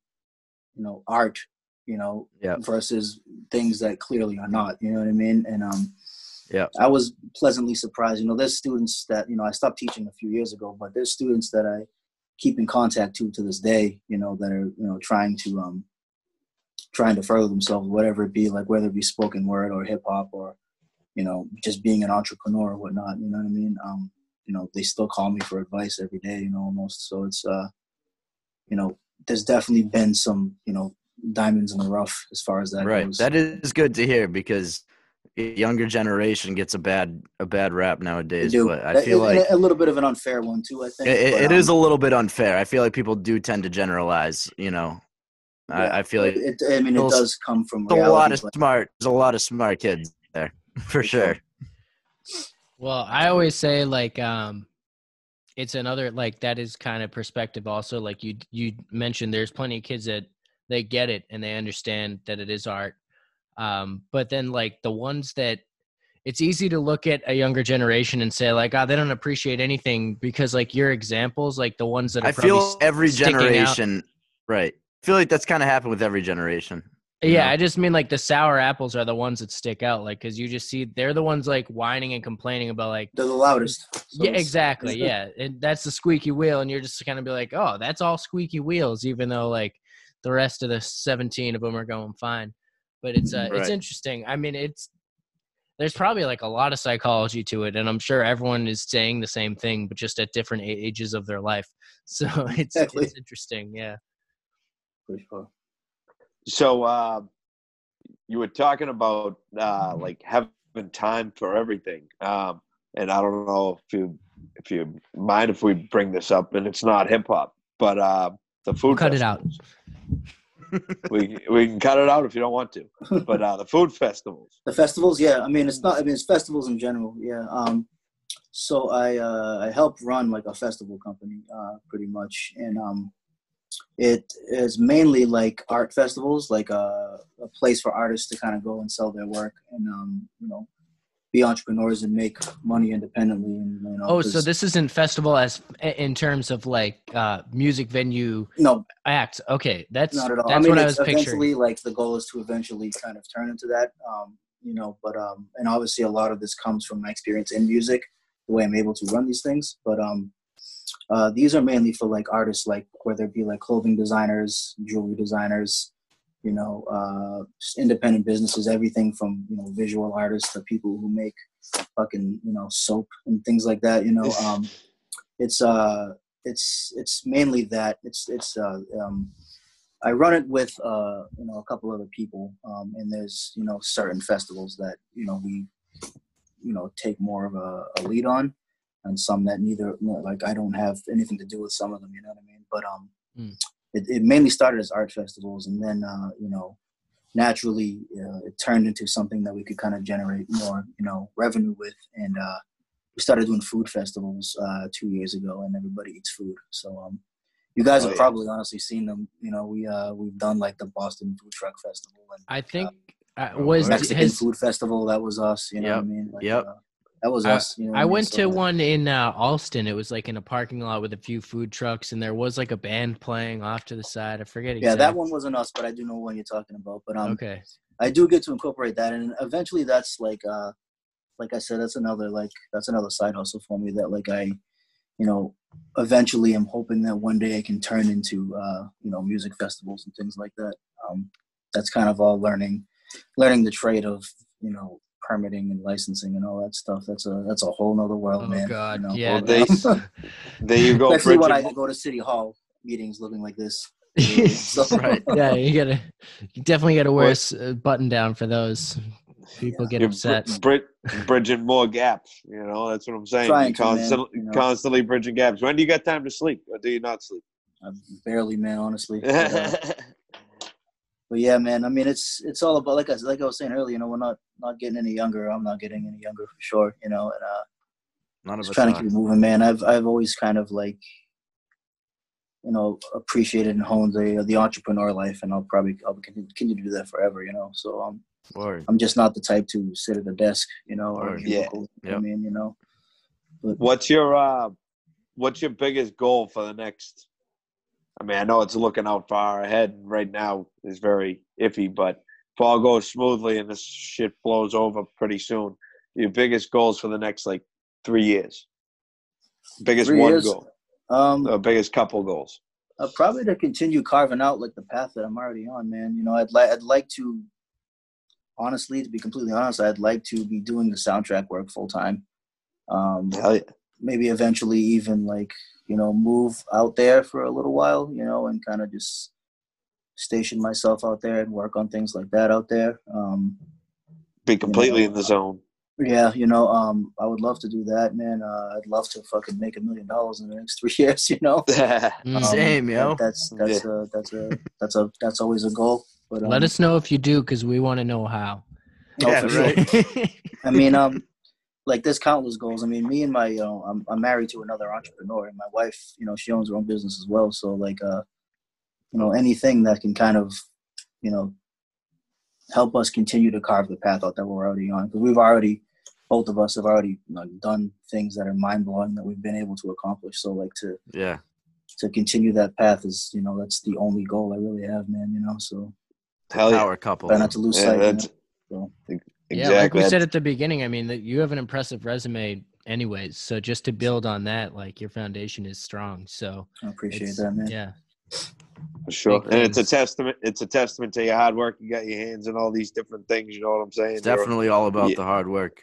You're, always Yeah, going. You're always hustling, one way So- or another. So, quick sure. question. I I uh so I'm still thinking about animation. Yeah, uh, yeah. Do you do you ever um write like are you guys composing along the alongside the animation or is that all written and and composed Uh, and you have both have happened. Um, the one I when I was speaking about earlier that I just started working on a few days ago. Uh, this was I, I had the animation. They sent me the animation for the scene that I was specifically writing the lyrics for. Um, that one happened that way, but like I said, the other ones have been more like um, mangas that have been adapted into, um, you know, uh, anime. So I've been able to see the. I've been able to at least visualize off of just opening the manga book and, and looking at it and I've been able to visualize it that way. But um, Okay. mainly they just kind of, a lot of times they, they call us in and just kind of play us something and like rap. You know what I mean? I mean, Yeah. outside of like, uh, outside of the anime, like we've done a ton of like commercial work out in Japan now, like for different like TV commercials and stuff like that. So it's always, it's always something different. Like, you know, a lot of times they don't even tell you what, what this is. Like we, I've done commercials and then like had no idea what it was for. Then it comes out and it's like for fucking something crazy. You know what I Hmm. mean? So like it's that's uh you know and the, we just you know um my producer actually just sent me uh, the other day. Oh, doesn't matter. But um, he just sent me the list of everything we've done in the past year and a half, as far as like uh, you know television work goes, and we've done things for Disney Japan, you know Panasonic, you know uh, Shiseido and Tiffany, like you know all these Damn. like big companies, and like half of them I didn't even know that's what it was. Right. like you go in and they're like, because you know I think Dave, I think I played you the uh, the Panasonic commercial, right? Yeah, yeah, yeah. Like it's you would not expect some like Tribe Called Quest sounding hip hop to be on a Panasonic commercial, and it wasn't even Oh. about an electronic. It was about like a, a plate, you know, like a dinner plate.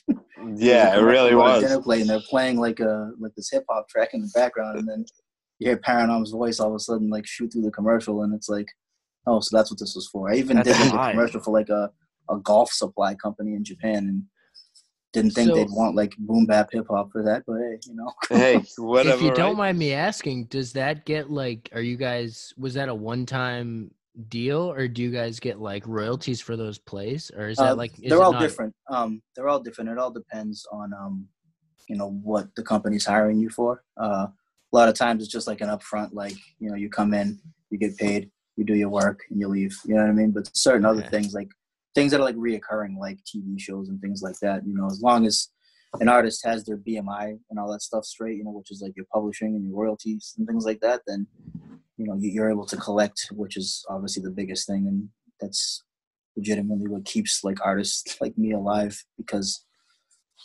that's kind of what you rely on, you know, because nobody's obviously buying, you know, albums or anything anymore. So it's like Right. when you can find a way to generate like sync money, which is really what it is, you know, that's that's kind of how it is, you know, and um, you know, getting be, to be able to like benefit off anything that your name is presented on, which is what I was touching on earlier about like having so many different names because different companies put me out for different things. It's like it's almost like making sure that only so much can happen here, only so much can happen here, or this name isn't connected to this name, you know, and um, you know, it's all a big mess sometimes, man. But it's Mm. just the way of the industry, you know. Yeah, Yeah, a lot of trying red to tape. stretch you all out. For Different pieces of Ultron. sure. For sure.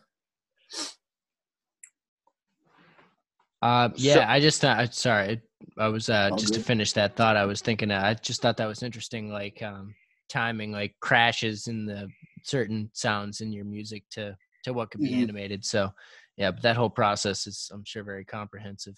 Yeah, definitely. But like I said, it is it is still like it is easier than than having to write an album for sure. You know, Yeah, it, it is a lot a lot easier, which is why not even to sound lazy, but it's why I'd rather just do this. You know, forever. You know, Yeah, when's the last time you put out an album?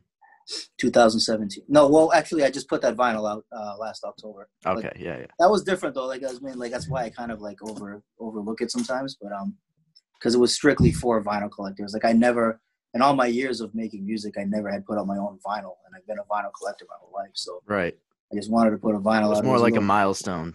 It, it, Well, it really yeah. was, yeah. And um, there was a theme around it too. So it was like I said, it was with a non hip hop producer technically, uh, and it was technically to make like a kung fu flick on wax. You know what I mean? So like that was kind of the uh, That's dope. the aura around it and um you know uh like i said you can't really um the, the song with Canibus is actually on there but that's the only one that's like streamable from that whole project um it's literally only available at record stores like old school ways so like if anyone would want that you'd have to go to like your local record store and, and buy it you know it's the only way to really listen to that one Oh, Um, Which record stores around here Uh, could we find pretty, it much, at? uh, in, here- pretty much everyone here uh, you Okay. know, Vinyl Index is where I would always steer people to. I don't know if you guys have been there, but it's uh, owned by 7L from Czarface.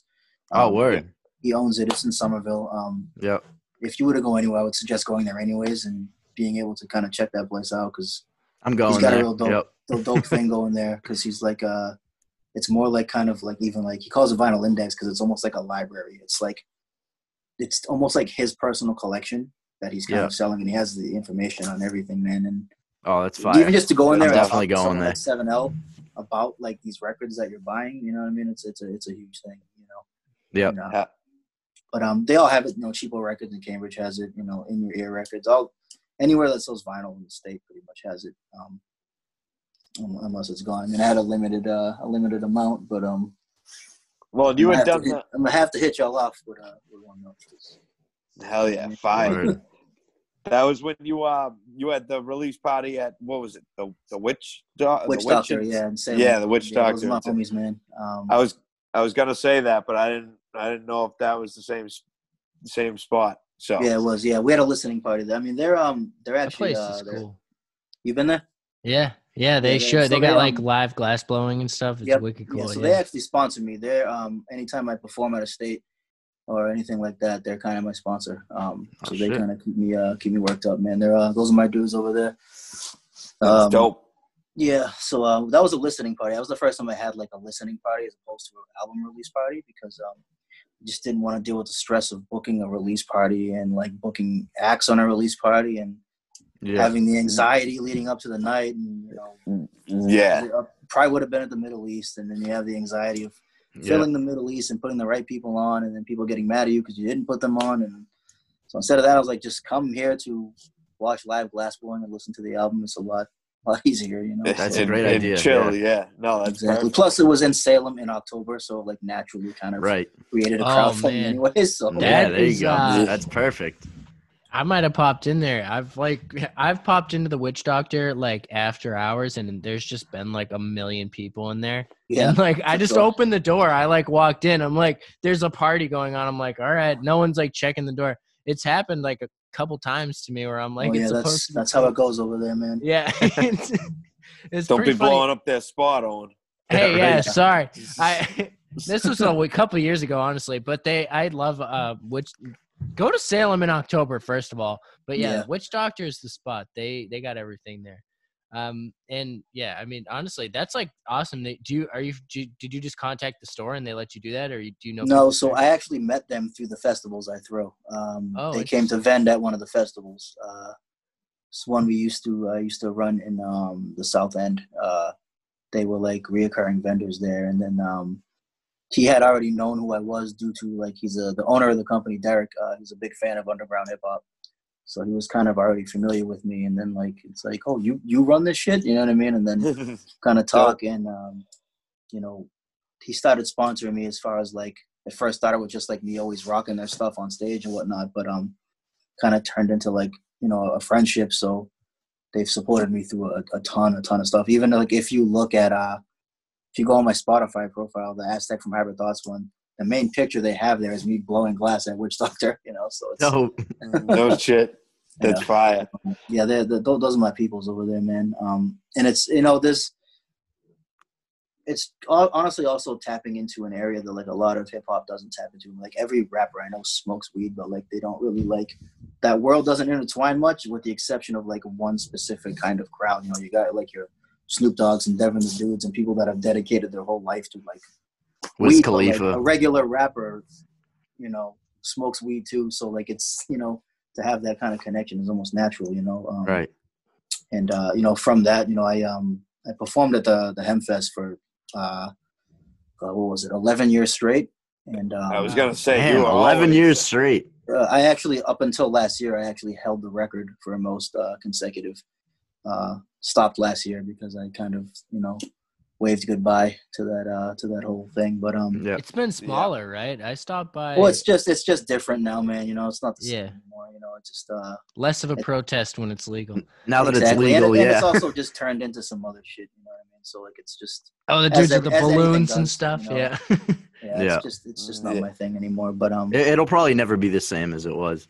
never. though But um, but that's not to say like the, those the Hempfests were like my first experiences with like performing with a festival sized crowd. You know what I mean? Yeah. Like, like I was super young performing to fifty thousand people. You know what I mean? And like, and I remember going there. I was like 12, 13 years old and being able to perform at that shit, man. You know, That's It's- crazy. It's pretty crazy. But um, but yeah, like that's and that's kind of like a lot when I saw like how festivals are ran was from that stuff, and that's kind of like what helped me push to like being more involved. Um, in the festivals that I'm involved in now, I got involved in because my my wife was vending at them.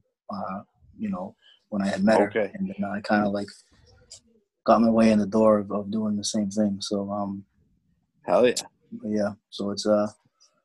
it's, Need uh, I say you it again? Bridging the need I say it again? Bridging the gaps. Trying, you know? Constantly.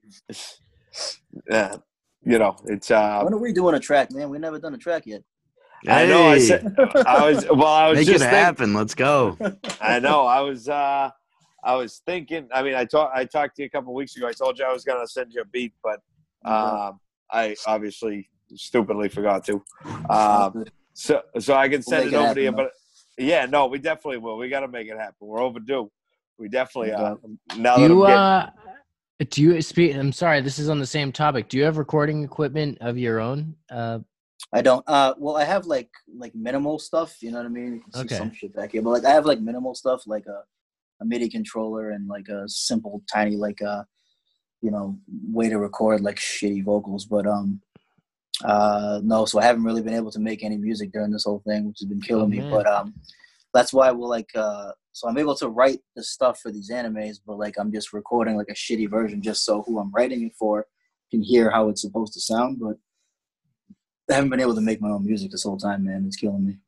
well, now if that I told you that Easty and I were able to do a socially distanced recording session in a garage We this were. quarantine, we can make it I'm with it. happen.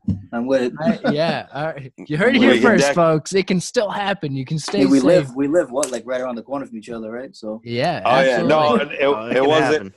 It wasn't my garage. It was. It was the Okay. actually the the garage at work. But I got you. We'll Still, blow up that still, spot. even yeah. still, it's only a hop, skip, and a South jump Shore, down the highway. you We'll know? take, we'll doubt. take a ride. I'm We'll with it, man. ride. I'm with it. Um, uh, oh, what was I going to say? Going off of that, yeah, we uh, we were able to um, get that done. But when you had br- brought up the, um, Who's that? There he is. huh? Your little you for a picture came up. That was my little. Uh, I don't know. I got a little thing came up on the screen there. I don't Yeah, know. it's you smoking a cigar. It's good. um, but when you were saying um, how you had said you're basically making references for the dudes to record Mhm. the same It's sounds. Actually, and- they're actually chicks this time, which is cool. oh, really? yeah. Do you do it So- like a female voice, or do you just do your own voice? No, no, I'm writing for a female. Okay. Oh, so you don't like pre-record what they're supposed No. to say? Okay. No, well, I, I do, but it's just for them to hear how it's supposed to sound, and then they record their own vocals. But Oh, okay. See, if I was So I'm, I'm gonna hear some some Japanese chick rapping my lyrics soon. So it'll be pretty funny. But, Oh, interesting. well, so that was that's what I was going to ask because you had said before, like um, they don't. Uh, the people that you send them to don't always speak like great English or anything. So, have you heard anything that you've written for someone yet? Not yet. no. So this is the first time I've actually like done any kind of like ghostwriting work for anything over there. So it'll be interesting, man. I mean, I'm used to just hearing myself uh, on these things, which was mind blowing in itself. But like now to hear someone else doing it, it's gonna be pretty interesting. So this is a whole I new di- one. So, That's Yeah. yeah. yeah, that's like got to be a three or four person job, right? Like you oh, man, recording at, at one or two people are proofreading first, like because they have to be bilingual, and then whoever's saying it. So that's uh, yeah. That, I mean, I'm sure like you, I've seen. I forget uh where I'd seen this before, but it was an American example of someone uh doing Spanish. I think they were singing Spanish, but they didn't speak Spanish, so they had it like to to the notes broken down like phonetically. So they're basically just saying like the syllables. So that's like Right. where they were exactly described, and they had no idea really what they were saying.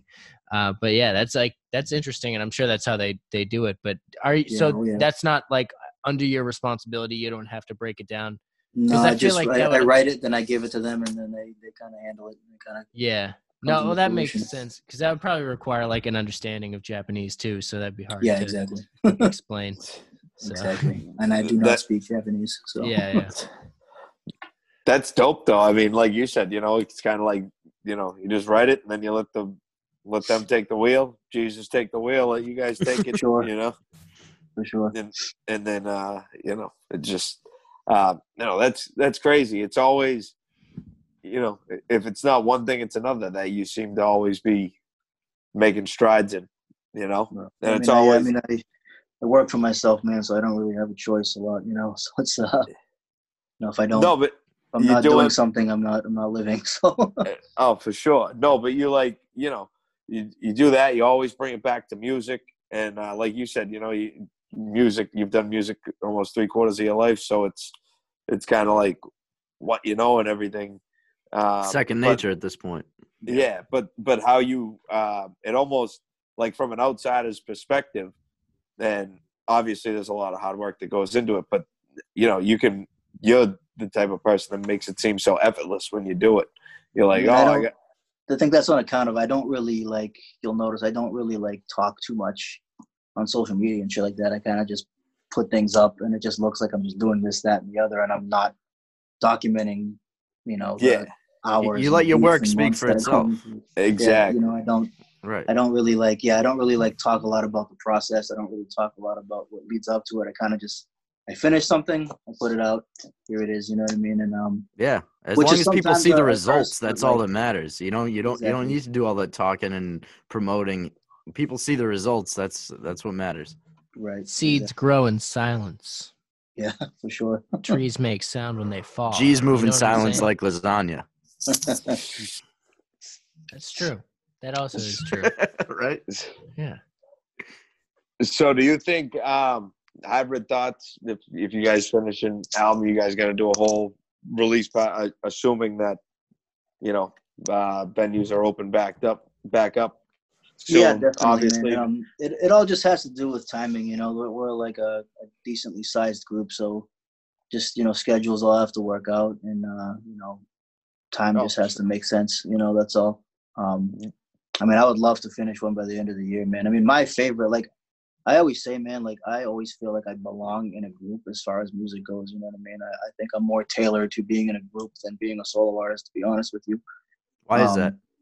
I don't know, man. It's just it's always been just I think like a comfortability thing, and like all my favorite acts growing up were all groups. You know what I mean? Yeah. And I've always kind of like eyed in on being like that dude in a group. You know what I mean? Like my favorite artists. I mean, two of both Wu Tang and Outkast are my two favorites. So like Yeah. those are two groups, and I've always like looked at the members of these groups as like you know entities within something bigger. You know, so Mm. like Mm. I've always that's kind of how I always like envisioned myself as being in a group and I love making solo records but even if you look at my solo records they're full of features because I just I like working with other people I like being in studio sessions with other people and bouncing off their energy and things like that. And um getting different you know, vibes it's- different it's, ideas it's, it's, whole, it's a it's a lot different especially being on stage man. Like you're in a group man you know you know it's it's uh it's a whole different thing like having you know your, your your clan with you man you know what I mean? And like you're kind of all Oh, one, yeah.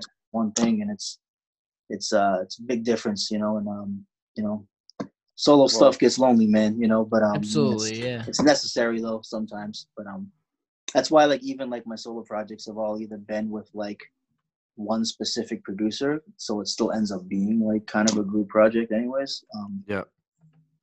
but yeah i mean i don't know i think i'm just more tailored to like being part of a collective rather than just being one single thing as far as music goes you know I mean? Yeah, and I think that ties into just having fun with it. Like when you're with friends, people that you're vibing with, and uh, like you, you're just like you're all together, and like you said, like on stage when you're with your friends, like you can kind of be a little more charismatic. It almost seems like it's not just like spotlight on you, and like you kind of freeze. Like even yeah like i mean you're comfortable with your homies you know yeah, mean? it You're makes Yeah. it more comfortable. comfortable because you're with people that you know and you're you respect them and you're comfortable with them.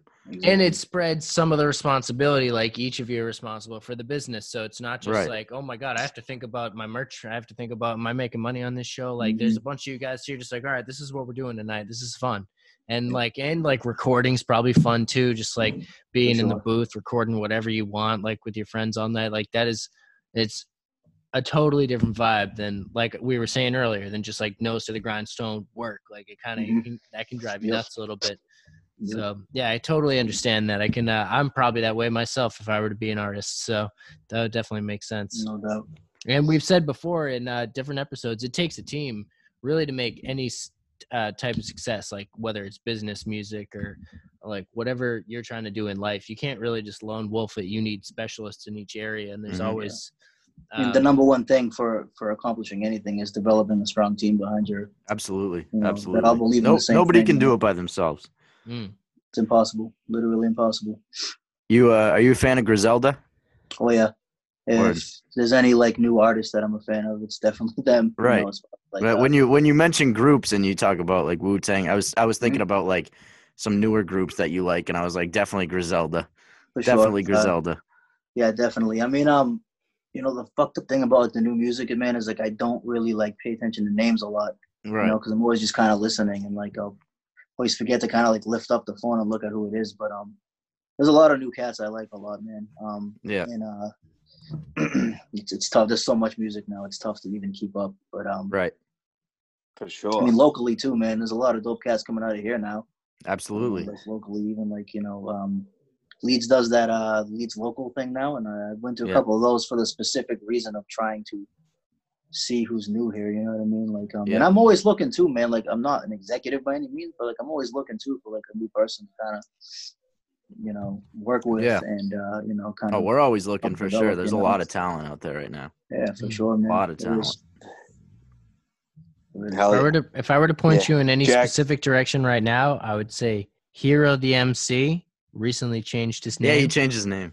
I Shout out figured I Hero. want I wanted to put that on wax right now. Hero the I actually MC. saw him. I saw him perform uh, at one of those, the Leeds local. Uh, Okay. 'cause I Oh. went there with uh, Cloak and Dagger, did like a beat showcase, and um, he was actually performing at that same show.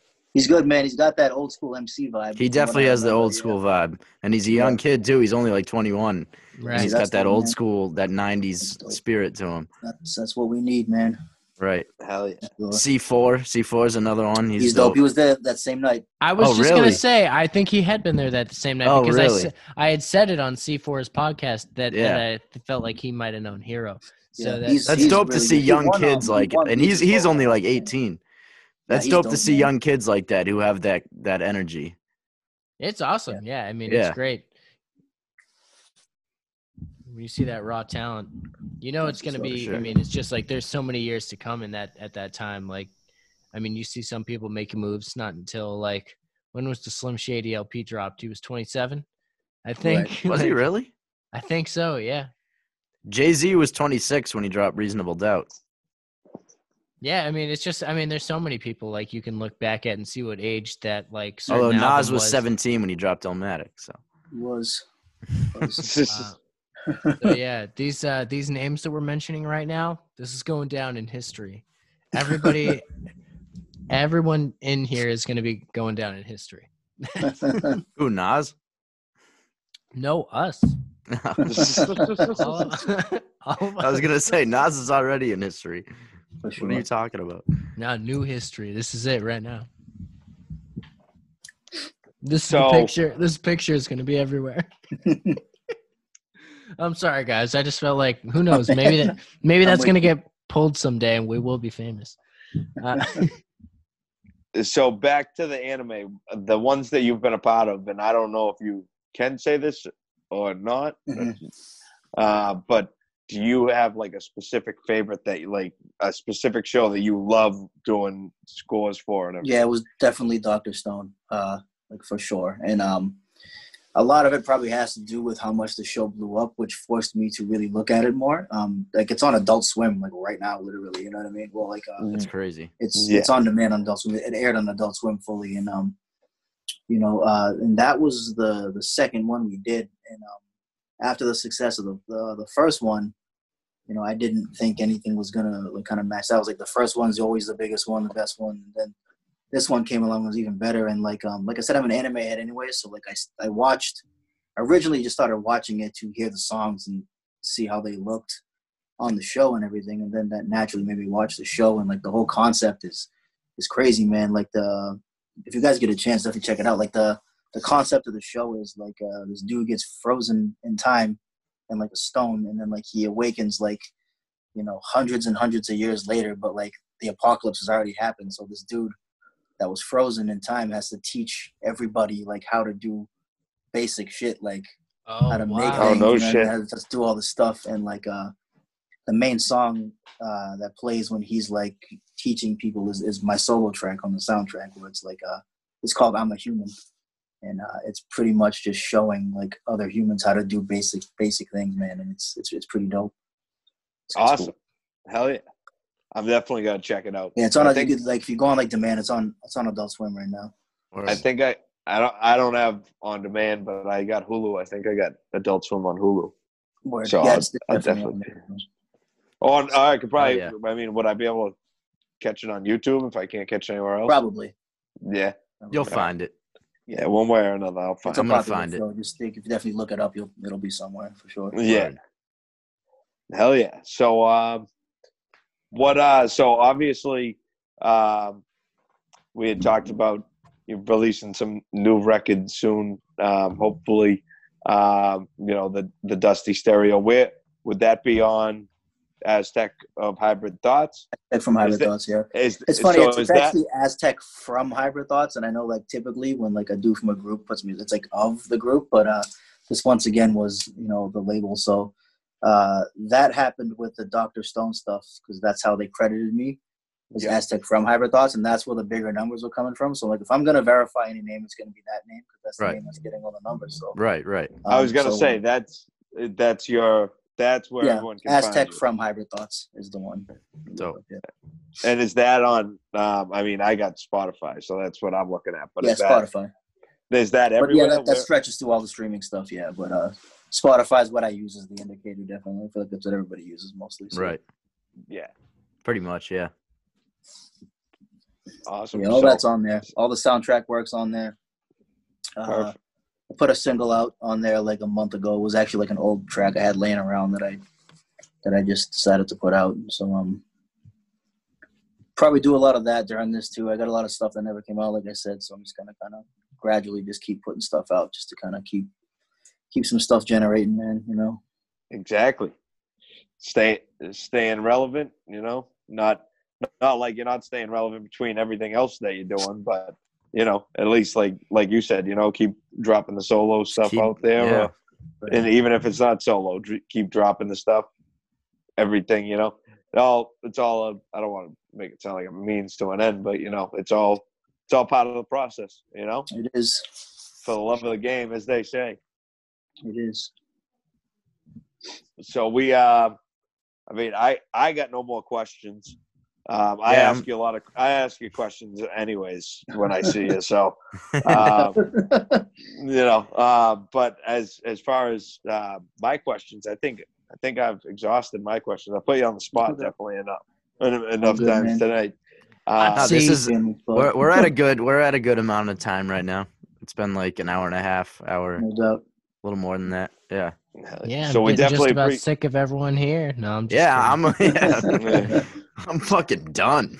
No doubt. I'm just kidding. no, No, this has but we been good. definitely, This has uh, been good. Thank you for so we- coming on. yeah, thank Yeah, y'all, man. Appreciate it. This was dope. Thank you. Yeah. So when awesome. yeah, um, thank you. we got to have you come back on. You know, when um, I mean, when the quarantine's over, we can all get together.